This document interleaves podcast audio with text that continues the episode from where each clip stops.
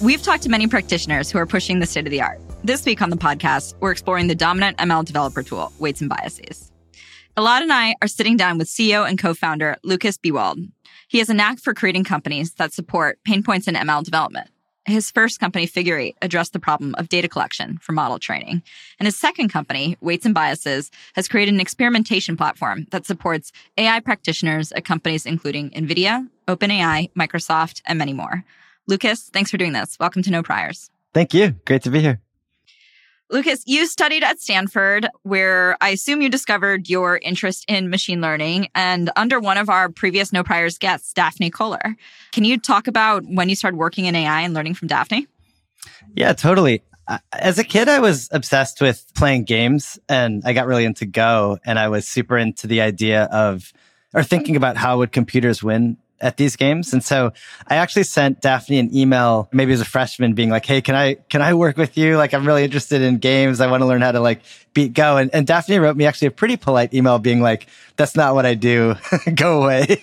a few years later, I, I took her course and I was actually, I studied math at Stanford. And I have to say, Daphne cared about a thousand times more about teaching than even the best professor in the math department. And so it was really just eye opening. Like I just loved how much she actually cared about teaching. And it got me really excited about the AI that was working there. And I went on to be a research assistant for her. And the funny thing at that time was like nothing really worked. Like it was just before kind of, you know, Google was thought to be really like PageRank at the time was the thing that was making them work. And I think later you know, became clear that machine learning was a big, a big part of that. But really, when I was doing ML, it was like searching for applications that were working. And Daphne was actually really obsessed at the time with a thing called Bayes nets, which you don't hear about too much anymore because I don't think they ever really, um, you know, worked for many applications. I hope I'm not offending anyone, but that's my, my understanding. I actually think, you know, the, the thing that I really took away from Daphne that, that really lasted with me was, um, I mean, she's just one of the smartest people I've ever encountered. And she had this incredible clarity of thought and an intolerance for sloppy thinking that that's just like really served me well. And I think that's sort of separate from machine learning. You, would see like other professors would come and give like guest talks and, you know, they would say something kind of lazy and like we'd all just be sitting there just like waiting for Daphne to like eviscerate them. And I think her, her personality has, has mellowed a little bit o- over time, but I, I kind of miss I just miss that sort of like aggressive, clear thinking. Um, and I, I really admire it. I don't think we got a taste of that, but we did talk about whether or not probabilistic graphs are are coming back a little bit. How did you how did you go from, you know, Stanford to founding Figure 8? Yeah, you know, it's funny. I actually really struggled doing research with with Daphne. Basically the things that I tried just barely, barely worked. Like, you know, I, I, published a couple papers that I feel kind of ashamed of where it was sort of like go from like 68% accuracy to 70% accuracy in a task nobody cares about by throwing like a thousand X to compute. and by the way, like kind of guessing the most likely answer is probably like 64% accuracy. So, um, you know, it just, it, it felt honestly kind of pointless and sad. Like I love the idea of like computers learning to do things, but it's hard to sort of sustain the enthusiasm for that when everything you try just completely you know doesn't work. And even the things that do work you kind of wonder if you're like p-value hacking like okay i tried a thousand things you know so i guess something's going to be like a little bit more accurate than than a baseline. What tasks were you working on? Did you did you end up working on go or games or anything no, Daphne was Daphne is not interested in games, let me tell you. And it's actually another I kind of admire that that perspective too as much as I love games. I'm a Go nerd, so I'm curious. Oh, you are? Oh, me too. I, I, I, yeah, I, I love Go. Yeah, Daphne was very not interested. She really was practical. And so I worked on a task that you really don't do now called um, word sense disambiguation, where you're trying to find out, like, okay, I have a, the, the word plant. Actually, if you look in most corpuses, because they're government generated often at the time, plant typically will mean like the power plant sense of plant or cabinet often means the sort of president's cabinet sense of cabinet. And so you're kind of trying to figure out like what is the meaning here of these words and then applied it to, um, to translation. It's a cool task. I mean, and, and actually it turns out, I think that these, again, nobody kill me, but my, my general sense is that these sort of like linguistic oriented strategies really don't work that well. It's kind of like by feeding more data in and, and sort of like working on outcomes, you can figure these things out much better. So, um, a little bit of a dead end. And, and actually, you know, I was so frustrated by that that I, I just really wanted to work on something that people cared about. I actually turned down an offer from Google because they didn't tell me what I would be working on to go to Yahoo because they, they were like, okay, you can work on, you know, search rank ranking in different languages. And, but that actually turned out to be incredibly fun, right? Because it was super applied. It's actually a task that works really well. And, and Yahoo is kind of in the infancy of switching from hand tuned weights to machine learned weights. And they really had no one, not many people actually like working on deploying this stuff. So I was like writing code to translate machine learning algorithms into C code and then check it. Like we would check it into our little code base and run this kind of like semi hand generated C code in, in production. So that was, that was super fun. But you know, the thing I learned there actually, which I think I'm not the only one that learned this, but I just felt it. I, I would go from like country to country trying to switch from hand tune weights to an ML model. And like, I was sort of the messenger here. So like sometimes it would work and sometimes it wouldn't. And so like people would either really happy with me when it did work or they'd be really pissed at me when it, when it didn't work. But I kind of realized actually the model that I'm building is like the same for each country. It's the, the training data though is different. So some countries would take the training data collection process really seriously and they'd get a great model. And some would just like really half-ass it or like, you know, have these crazy like issues in the data collection. And then the model wouldn't work. And so I just really kind of viscerally felt how much the, the training data process mattered. And I kind of felt like, you know, why don't they let me get involved in the training data process? Like that would be a better use of my time than building these models. And so I wanted to make a company where the people doing the ML could actually have control over the training data collection process and, and really get like visibility into it. Because, you know, at the time, I think the thinking was like, oh, this is sort of like a manual task. That's like more of like an operations team should deal with this. And, and they would like, mm-hmm. they would do this thing where you, you'd like make this giant requirements document.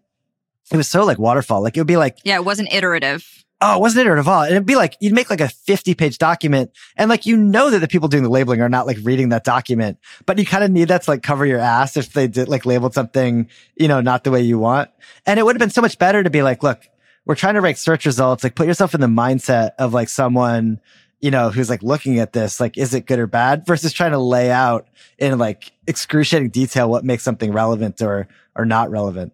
I think also at this time, like when when you first started, um, I think originally it was called Dolores Labs, and then Crowdflower, and then eventually yeah. Figure Eight. Like I think I met you in your Dolores Labs days or something. I know, I remember. Yeah, yeah, yeah. And at the time, there weren't really um, solutions for data labeling externally, right? Some people are using Mechanical Turk from Amazon to sort of run jobs on untrained workers. There wasn't like scale. There wasn't, you know, there was none of these services. Yeah. And so you got really early to this idea of starting like a data labeling company and that that was actually very useful for machine learning. And so it'd be great to hear like, you know, what were the early days of of that like and what was the industry like and how did you get all that running? Yeah, I mean, it's funny, right? Because back then I was coached actually quite a lot by, you know, Travis Kalanick, who's, you know, famous now for, for doing Uber and other things. But he was like, don't tell anyone that it's like AI, like VCs like don't want to hear AI, which actually good advice, um, at the time. And it's good advice in the early days of the company. And sorry to interrupt. I think one interesting side note on that, just from a Silicon Valley history perspective, is Travis used to have these effectively like hackathons or meetups at his house called the Hackpad. And, uh, you know, I think you used to go to those, you know, a bunch of friends of mine used to. And so a lot of startups actually had some impact or influence from Travis in those days, like due to his fact of like, you know, being another founder in the scene and kind of getting everybody together. And so it's kind of an interesting moment in time or in history. And to your point back then, like AI wasn't really as popular as, as it, as it became later. So it's, it's kind of an interesting like side note. Well, I mean, not only was AI not popular, but like startups weren't popular, right? Like my family didn't, you know, understand about startups. And I, I had graduated Stanford. You'd think I'd have all these great like connections, but it didn't feel like that. Like I, I had no one who knew how to like raise money from VCs. I didn't know any, you know, VCs or I didn't really know any like entrepreneurs, honestly. And we had this website for Dolores Labs in the early days, just trying to get customers. And it put my, my personal phone number. I actually remember I was like the first user of Twilio because I needed to make a phone tree. And so I used Twilio software. And then like all three of the founders came to my house to like help me like make that phone tree like work better, which is kind of amazing. It was like, you know, like, you know, one of those like, you know, 20 something like, yeah. um, you know, grungy apartments in the mission. And then, uh, and then Travis called in, but you know, it's funny because the phone tree, we were just trying to pretend like we were a big company. And Travis called in because of the phone numbers on the website, not because he wanted to buy anything, but he just like thought it was like awesome. And so I'm just like, you know, I pick up my phone and then there's just like this guy in there and just be like, oh man, like this is so cool. You know, I'm like, okay, like who are you? you know, it's like, it's like, hey, do you want to like get coffee? And, uh, and that actually turned out to be incredibly uh, like helpful. But then I, I think like the thing that was so different back then is that the people doing ML, there just weren't that many. Like so there were people like heavily investing in ML, but there, but it wasn't that many. And so what happened was, you know, we got like eBay as a customer, which has really mattered at, at the time. And we got like, you know, Google as a customer and Bloomberg. And then there just like wasn't anywhere else to go. So like, you know, my board was always like recommending like read crossing the chasm. And, and we tried like a million different ways to like, you know, grow the company. And, you know, I don't know. I hope this doesn't sound defensive. I mean, maybe I was just a bad CEO, but we had like years of like struggle because there was no chasm to cross, right? There was like nowhere else to go. So we tried all these different things to like, you know, build more complete solutions for our customers and it just didn't work. And then kind of all of a sudden, um, you know, autonomous vehicles got popular and that really actually suddenly caused our revenue to, um, you know, start to, to grow really fast again. But it was like an eight year lull of like, you know, really no growth, right? So it's hard because we started off fast, got everyone really excited, you know, kind of got like whomped for just like years and years and years. Actually, we had all these competitors. They all went away. So at some point we had like no competitors left, right? Cause like everyone had, uh, had gone out of business.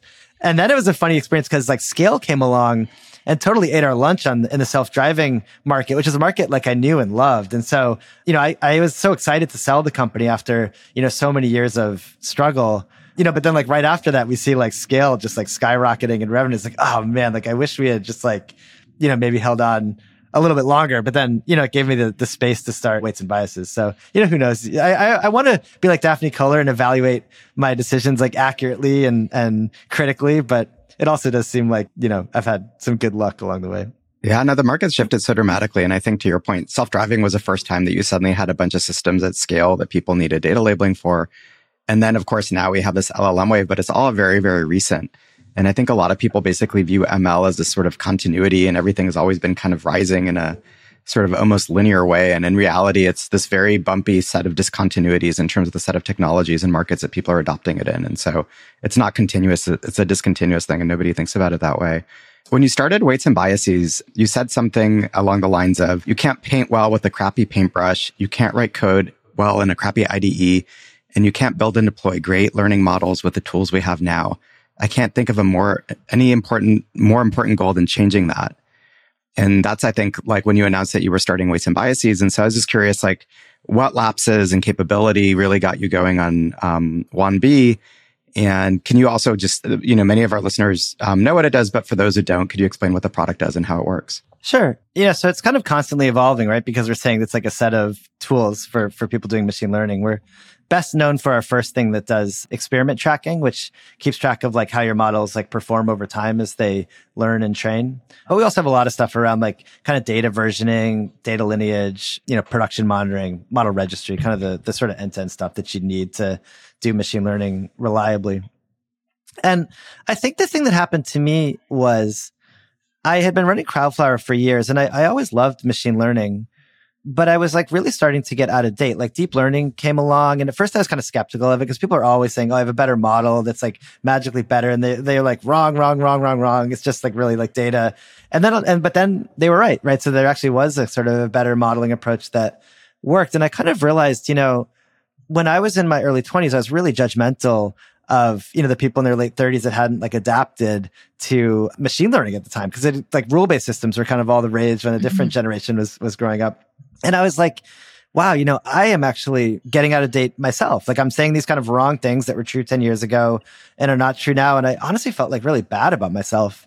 And so I did a couple projects to try to, you know, get up to speed. I started teaching free machine learning classes and, and deep learning classes to kind of force myself to, to learn the material. And I actually like interned briefly at um, OpenAI where I was just like, look, I will just do whatever, you know, work you want. Just I want to be like, I need, I know that I need like an accountability partner essentially to force me to learn stuff, even though I love to learn stuff. It's like my favorite thing, but I always need accountability partners for anything I do. So I sort of used the students as an accountability partner and OpenAI. And then what was happening was I was showing my old co-founder, Chris, like all the the cool stuff. And he's like a really good engineer. And I'm like actually really like bad engineer. Like I'm like really lazy and I like try to write the, like, you know, I'm just like, like people, my co-founders make fun of me all the time for like, you don't really know how Git works. And I just openly, I have no idea how Git works. I just sort of mash the Git keyboard until like I kind of like, you know, get in a bad state. And then I like call Chris and beg him to like, the CEO fix- rebased, the CEO rebased. yeah. I just, I don't know. I don't know. I mean, I don't understand it. And, and it's like, my co-founders just find it like baffling that I wouldn't understand it. But I think it's like, um, for them, you know, it's like, they're like, wow, this guy like needs some basic tools, you know, like, cause you know, they're like, okay, like reproducibility, like, why don't you just use Docker? I think that's sort of the ops mindset. But I'm like, man, I don't understand Docker. Guys feel like I install it on my like laptop and then it's always like taking up memory and stuff. I like, I, I don't like, don't really know what it's doing. and I'm like kind of scared of it. And like, I don't know. So it's like, I just feel like it's adding weird complexity to understand. And so I think the tools kind of exist in a way, but they just weren't made in a way that like ML people could really use them because like, you know, if you're like me, you kind of come from a mathy background or like a research background, you kind of didn't really learn to do like industrial style coding. And so, you know, I think it, companies have this idea that like the researchers are just going to like throw the thing over the fence and then it's going to be in production, but it doesn't really work actually. Like I think that's a bad pattern that people sort of like imagine they're going to do and they don't ever really do that. You end up like with researchers, always the research code bleeds into production in every company. And so I think a better way is to give, you know, researchers and like ML people tools to just make their stuff more reliable. And it has to be simpler, maybe, or it's just a slightly different audience. Like you can't just give someone like Docker. You can't just like, you can't, I mean, a lot of people are like, Hey, why don't you use like the Git large file system stuff to, to version your data? And like, there actually are some reasons. Like, it doesn't work well with like object stores. So there's some like ergonomics reasons, but it's also just like, man, Git is like complicated. I'm like willing to use it for code. But if you start making me like version my data with Git, like I just want to like cry. You know what I mean? So like give me something like simple. You know what I mean? Where I don't have to like think about it, or I'm just going to start like renaming my data sets like latest, latest dash really, latest dash really for sure, June 27th. So I, I, just need my stuff to be simple. That, that's kind of the mindset, you know, behind the company is like, let's like make these like kind of simple, clear things that actually help people we were talking about how much you wanted to like you were thinking through how much LLMs were going to change like experimentation and ML tooling when we last saw each other in person not at the zoo but before that yeah and you you guys launched this prompt suite in April like can you talk us through the sort of you know thought process of hey, like, you know, I, I, really admire this as a leader and as a technical person. You're like trying to stay really plastic about what is actually changing in machine mm-hmm. learning. how do you think through this change? Well, it's really hard, right? I mean, so what happened was we have a great business that, you know, makes like an ML, uh, a set of ML tools for training models. And we actually helped most of the LLMs out there were built using weights and biases. And then we started to see like, wait a second, some of these ML tasks, you could just ask the LLM, right? So instead of doing like a sentiment analysis model, you could just be like, Hey, like, is this document positive or negative sentiment? Like, for structuring documents, you can just be like, hey, find all the names like in this document. And it actually works super well. And a little piece of me is a little bit sad about that because we have this like great, simple, relaxing business that grows revenue every every month that I always dreamed of, right? So, you know, part of me is like, shit, this is actually our kind of first real existential threat, I think, you know, and and um and you know, I went to my like leadership team and I went to my board and I was like, I think there's like a real existential threat here. And I think they were like, Hey, you know, we don't like see it in the data. Like, are you sure? Like maybe you're being paranoid. And I guess I do feel sure. And I don't want to say I'm like the only one or like paint myself as the hero. Like, you know, my co-founder is also seeing this and, you know, people talking about it, but it's sort of like, you know, this threat is like now, right? And we have to actually like get the whole company to, to do this thing because it doesn't show up in any of our like metrics yet.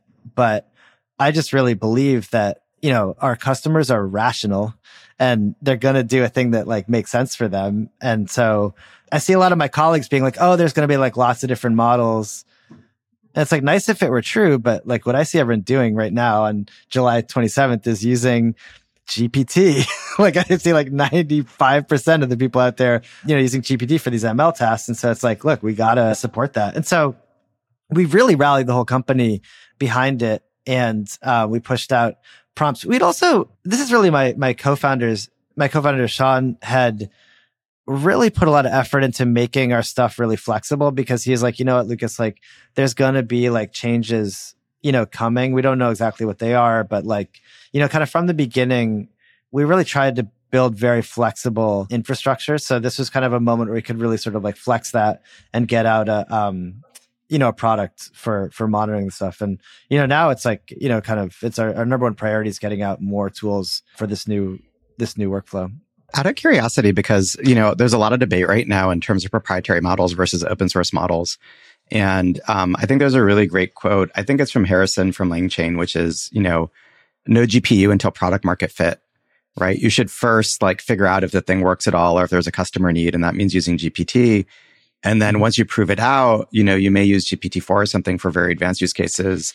And then you kind of fall back to 3.5 or you start training your own model for things where you just want cheap sort of mm-hmm. high throughput things happening. And it increasingly feels to me like people, the most sophisticated people who are at the farthest sort of cutting edge on this stuff are kind of doing both, right? They they use GPT to prototype, and then in some cases they're they're training their own instance of Llama 2 or whatever they're using. Do you think that's where the world is heading, or do you really think things kind of collapse onto some of these proprietary models, like over time? Like it's six months from now, it's a year from now, it's two years from now. I'm just sort of curious about how you think about adoption of open source. You know, it's funny. I, I feel like lately what I've been telling people is like, I'm just trying to see the world clearly as it is today. I can't predict the future and I can barely keep track of, you know, what people are doing today when I consider it like my, my full time job. So I, am like scared to prognosticate like what, you know, might be coming. But I, think you're right that that's what's happening now. I think like there are like a bunch of things that could change, right? Like I think like, you know, GPT is way far out ahead and it's hard to fine tune it. Not even possible with with GPT four. And I think that that is like a little. That's not like a technical limitation. I think it's sort of like a business model, um, you know, limitation. So that might change.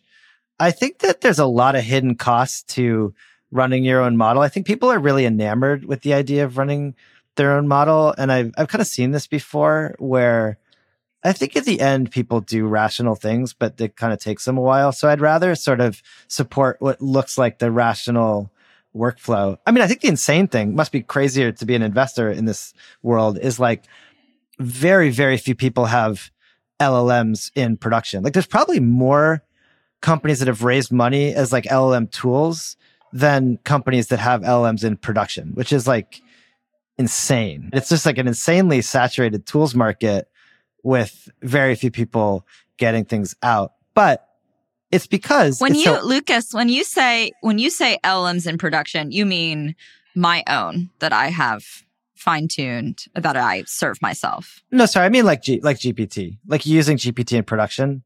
Oh, really? Okay look, I mean, you you may be like closer to this than me, but I, it's a small handful. Yeah, I'm like desperately trying to find them because like these are our customers. Like we, you know, our stuff is just like our ethos is like we want to help people do things in production. So it's like if you're not in production, we're not relevant to you. So I've, I like, I mean, back in January, February this year, we were looking for design partners that had stuff in production, and boy, was it hard to find. Right, like you know, now there are more, but even when you you know, you find people that are sort of like claiming to have these things in production. It's sort of like, well, it's like, you know, it's coming. Like, you know, we have like all these like sort of like prototypes, you know, running. And so I think it'll change. I think it's changing quickly, but I think it's a, it's a funny moment where, I mean, I think if you actually looked at the TAM today of like tooling for like LLMs, like, I don't know. I, I bet you it's, um, it's small. And I think also, I think VCs maybe sometimes have this this funny window where you see like all the companies that are using LLMs, but the enterprise adoption has been slower. I mean, despite the fact they talk about it like constantly, like constantly, like everyone's talking about it, but in enterprises, like, boy, I, I don't know if I've like used a product of like any enterprise that actually like was backed by a um an LLM. And there's a bunch of things that make it hard. It's like, you know, it's kind of unfair because this stuff has only been out for like six months or so, but it is like I think the adoption maybe maybe take a little longer the short term than people think. I think that's a really key point because ultimately, you know, ChatGPT came out eight months ago and that was kind of the starting gun for all this stuff, in my opinion. And then GPT-4 came out in March or something, right? Which is three, four months ago. Mm-hmm. And if you look at enterprise planning cycles for large enterprises, it takes them six months to plan something, right? And so people often ping me and ask about adoption of these sorts of things. And it's like, well, Notion is seeing you know, has adopted it in interesting ways already. Zapier has adopted it in interesting ways, but it's basically these technical founder led companies that jumped on it really early. Mm-hmm relative to everybody else. And the big enterprises are going to take another year or two because it's, they're just in their planning cycle still around this stuff. They just started really thinking about it and how to incorporate it and what to use it for. And then they're going to have to prototype and experiment for a while and then they'll push it into production. And so that's why it's kind of asking a little bit about the future. I just feel like it's so early. Yeah. And we we all talk about it again as if it's this continuous industry cycle, but it's really not. It's a disruptive new technology. And so you know, I think a lot of it's still to come in really interesting ways. Oh, totally. And there's tons of product issues too, right? Like, you know, like Notion and Zapier both have these really compelling demos and they're both products that I use, but then I actually don't use the LLM like piece of them myself. And I wonder, I have no insider knowledge of the level of adoption, but I think they're, I think they haven't gotten it like perfectly right yet, despite like a lot of thinking and, and really smart people working mm-hmm. on it. Mm-hmm. Sure. For the Core 1B product, you know, you folks are being used for a wide variety of areas around autonomous vehicles, financial services, scientific research, media and entertainment. Is there any industry in particular that you think you're either surprised by adoption of the product or you're really excited to see sort of how people are using it? Yeah, I mean, the one that stands out for me because this is the one that's really different than, you know, my figure eight days is pharma. So I, I actually think this is kind of flying under the radar a little bit, but every pharma company is making major investments in in ML and not just on the sort of like I mean they do have these operations to sort of like sell more you know drugs to to doctors that uses sort of like light ML but I think the thing that's really exciting is like the actual testing of drugs you know before they they have to test them in the physical world. And that's like obviously working you know super well. And I think I, I, I see this before too with like autonomous vehicles and stuff. It's like there's a big lag there, right? Before you get something through like all the clinical trials. So no drug developed by ML has gone through clinical trials. But if you look at the behavior of all of the big pharma companies, I can tell that it's working because they're hiring hundreds of people, right? Like, you know, like companies will hire like a few people for like an experiment, but they're all gearing up to like operationalize this stuff. And that just gets me really excited. I mean, they could all be wrong, I suppose. And I don't really have any insider knowledge except for the seats that get bought on, you know, weights and biases. But when I see that, I, I get pumped because I, I just like, you know, the drugs that they're working on, you know, the diseases that they're curing, it's like the ones that like, you know, like our relatives have, right? Like, you know, Alzheimer's and Parkinson's and these are kind of horrible things. And I think there's just like huge promise in being able to do physics like inside a computer versus in the world. Yeah, I think there's a, I think that this is a really important point too. It's actually commonly said like no, no machine learning developed drug has actually come to market today, but it's a backwards looking metric in a very slow industry, right? Like the clinical yeah. trials cycle is very long.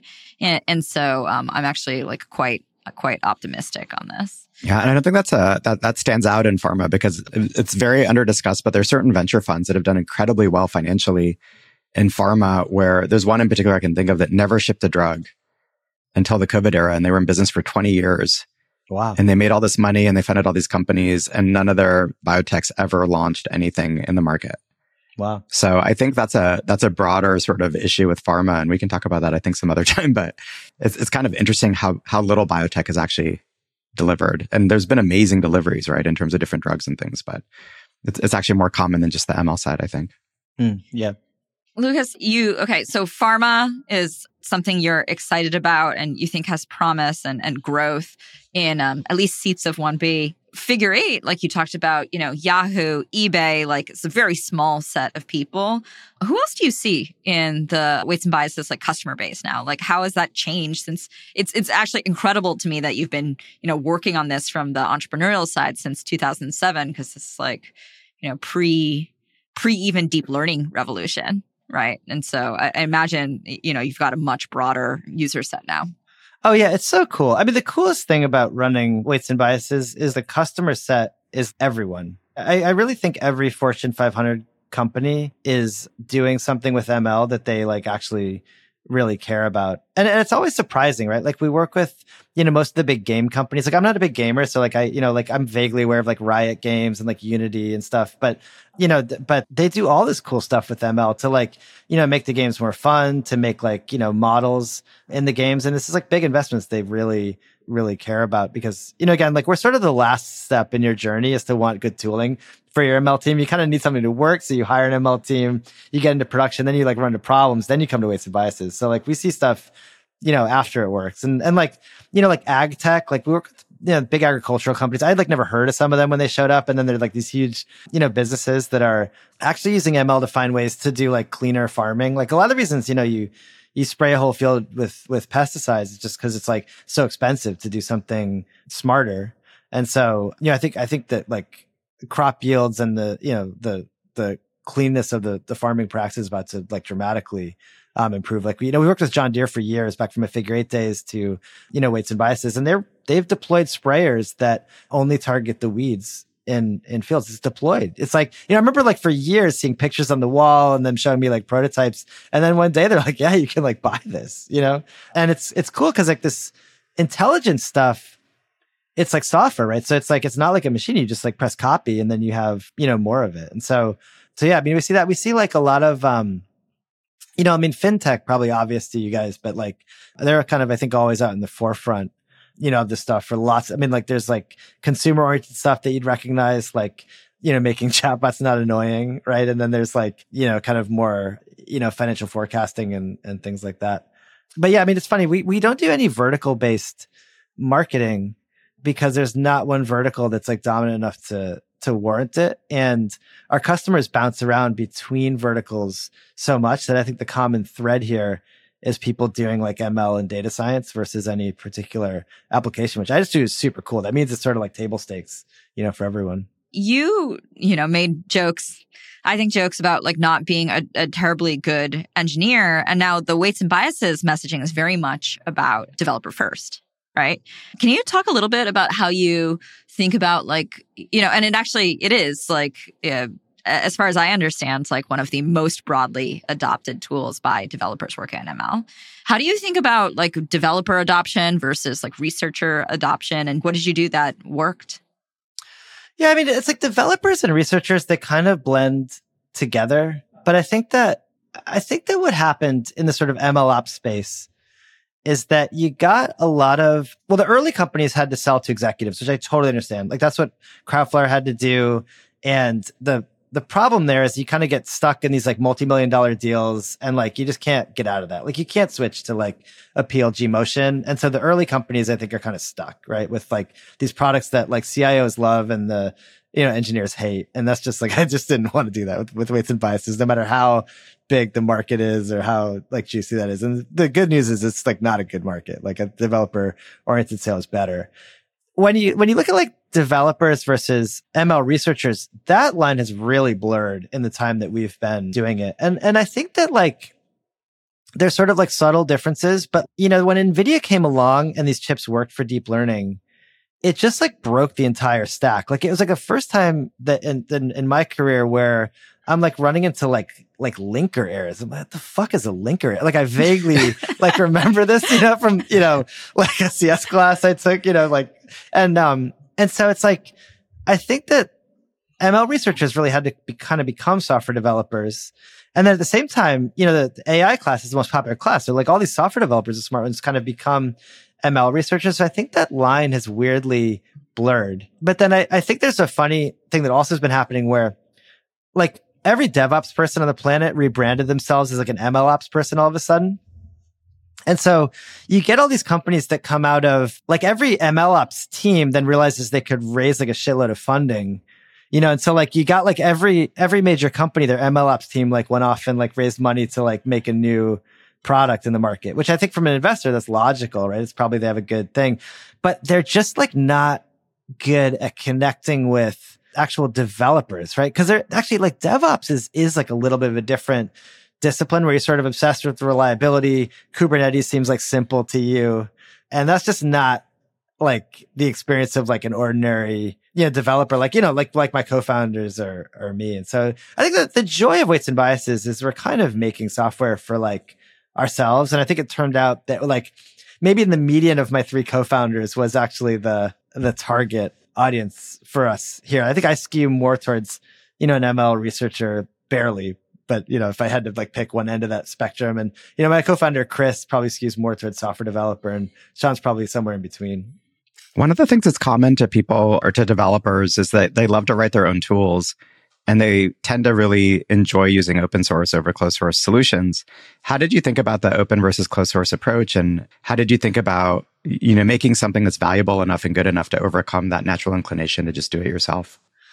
Well, it's funny. Like, I think the tools thing, I've always felt like, I've always felt like kind of proud of making tools for developers. Like, that's always felt like really good because I think developers sort of know what quality is. Like, I mean, it's like, I, I kind of like making a tool for someone that could make the tool themselves because it kind of raises the bar. And this definitely, my grandfather was like a pattern maker, which is like a sort of, you know, like the person makes a pattern for other machinists. And he had the same attitude of like, look, I'm making this stuff for like other engineers. And the, like, there's like an honor in that. So I definitely feel that pressure and love it. The open source closed source thing was really just like we didn't know how to make an open source business. So, so like, we kind of started off closed source because we just we actually wanted to have like a working business. And it, it's had like a pro th- there's been a major pro which is that all our competitors are cl- are open source. And what that means is that they don't get to see how users actually use their software and so I think our software is a lot more ergonomic because we have like metrics on what people actually click on. If people aren't clicking on a button, we remove it. If people like, you know, pick an option all the time, then we know to like make that the standard option. As we've grown and you kind of can't just like rely on anecdotal user feedback, that I think has made our product like a lot better. Like people find it like nicer to use. At the same time, I understand why people want to go to open source stuff, but honestly, I feel like it's a little bit of a DevOps mindset also. Like, I mean, DevOps people, like, they, are obsessed with like, you know, open source. And usually like the ML ops people we talk to in companies really want like an open source piece, which is why our client is open source. The thing that actually runs in your servers is open source. But like, I don't know, like ML researchers aren't so precious in my experience. Generally, they, they kind of want to get a job done. And I think they're kind of happy to like, that we have like a stable like business that generates money in like a normal way and, and isn't going anywhere or at least that's what I tell myself. I think this is like the the part about like the need for like ongoing telemetry and application feedback. Like uh, there are a you know zero to marginal number of open source applications that have uh, actually succeeded. I think part of it is like the sort of you know hierarchy of honor of like the deeper in the stack you go. Like, do people really want to work on like web UI in the open source or just like random business logic on a relational database. Like, yeah, it's not as sexy and exciting to like go put your like GitHub badge on. But I think the piece that you describe is actually really important where, you know, you work on complex workflows. And if it's something that like somebody can just run in infrastructure and like, you know you you get data back on like config files or yaml or whatever like that might that might work in terms of like one person's architectural point of view or some framework but i really don't think it works at the application layer for for these two reasons right? Like one total lack of feedback and two sort of the lack of interest in the i don't know technical brownie points you get for it. Yeah. Do you still pay attention? I'm sure you do actually to like annotation. Like what do you what do you think happens to the data data annotation space and like you know, the land of LMs and RLHF and such? You know, I'll be like honest, actually. I guess I'll be like totally honest. I find it like incredibly stressful because I still feel bad that we lost the scale. like it's still like, it's just like lingered with me. And I, I admire scale. Actually, I know hard that, that business is. So I have just like deep admiration for their like execution. But as a competitive guy, I kind of can't get over it. So I'm like always inundated with questions from VCs. Like whenever any annotation company's raising, I know about it because everyone like calls me but I, I honestly try. I know I should be closer to it, but I try to stay away from it just because it causes me so much anxiety to look at what's going on that I, uh, I just can't deal with it. What were some of the things that you did differently with the second company? I feel like, you know, I've started two companies and with the second one, there was all sorts of lessons I applied immediately. Were there two or three key takeaways that when you started Weights and Biases made the second time around easier or was it harder? How did you think about, you know, key, key, key learnings or how to apply new things? Yeah, I, I mean, I think like one thing was like extreme clarity about who we were serving. So I'm, I'm surprised I don't hear this more because like the the weights and biases started with a with a customer profile, and I think it's actually a nice way to start a company because you know especially as like a founder you have to spend so much time with your customers you have to seek them out. Like picking a customer that you love i think is a really good thing for your like mental health you know? And so that was like a big thing and then i think like i think i've just been a more confident person in myself like anytime i start thinking like okay like long term versus short term it's just like you always want to think long term. Like everybody wants you to think short term. Like everyone's going to push you to think short term. They wouldn't say it like that, but it's like you know, it's like people can see like ARR growth. They can see like user growth. They, it's harder to see like product quality. Right. And so I think like, I think I'm a competitive guy who likes, you know, metrics and likes accountability.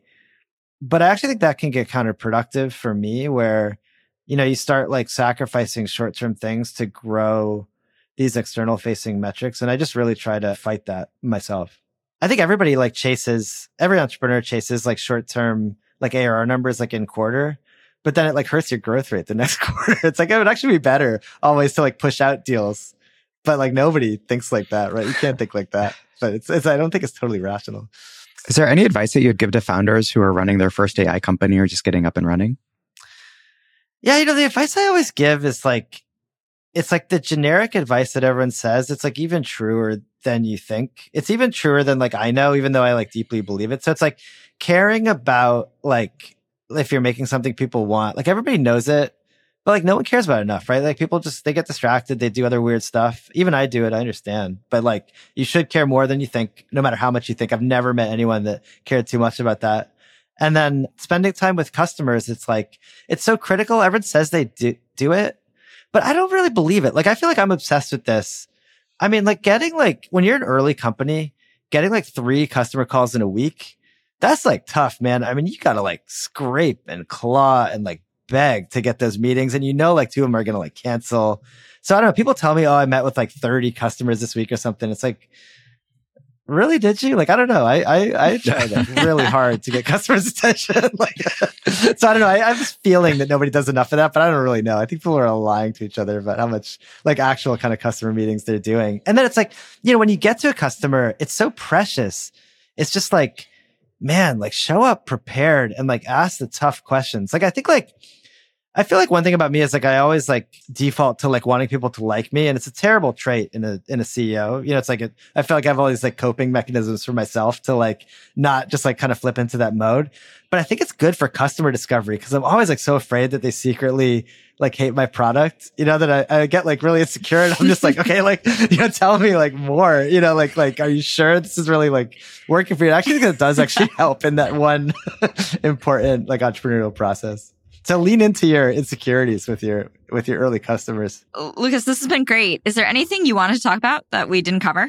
No, this has been fun. I mean, I just I think the message that I'm trying to tell the world is that we're really trying to make tools for this new LLM workflow that people are calling LLM ops. And so my my advertisement for weights and biases is like, hey, if you knew us and liked us for our ML ops stuff, try our LLM ops stuff called prompts. I think it's I think it's not amazing yet, but I think it's kind of ahead of the market and it's about to get a lot better because we are like investing every every resource that we have into making it as good as possible. And we're really listening to feedback and iterating. So if people want to, you know, email me directly and tell me some issue they had with prompts, I, I really want to hear it. Is it is it Lukas at wandb.com? Yeah, Lukas with a K. Yeah, at wandb.com. Okay. You're gonna get a flood. Um, well, I'm I'm awesome. optimistic. You're such a pioneer here. Thanks so much for doing this, Lukas. It's great. Thanks so much. Yeah, thanks for joining.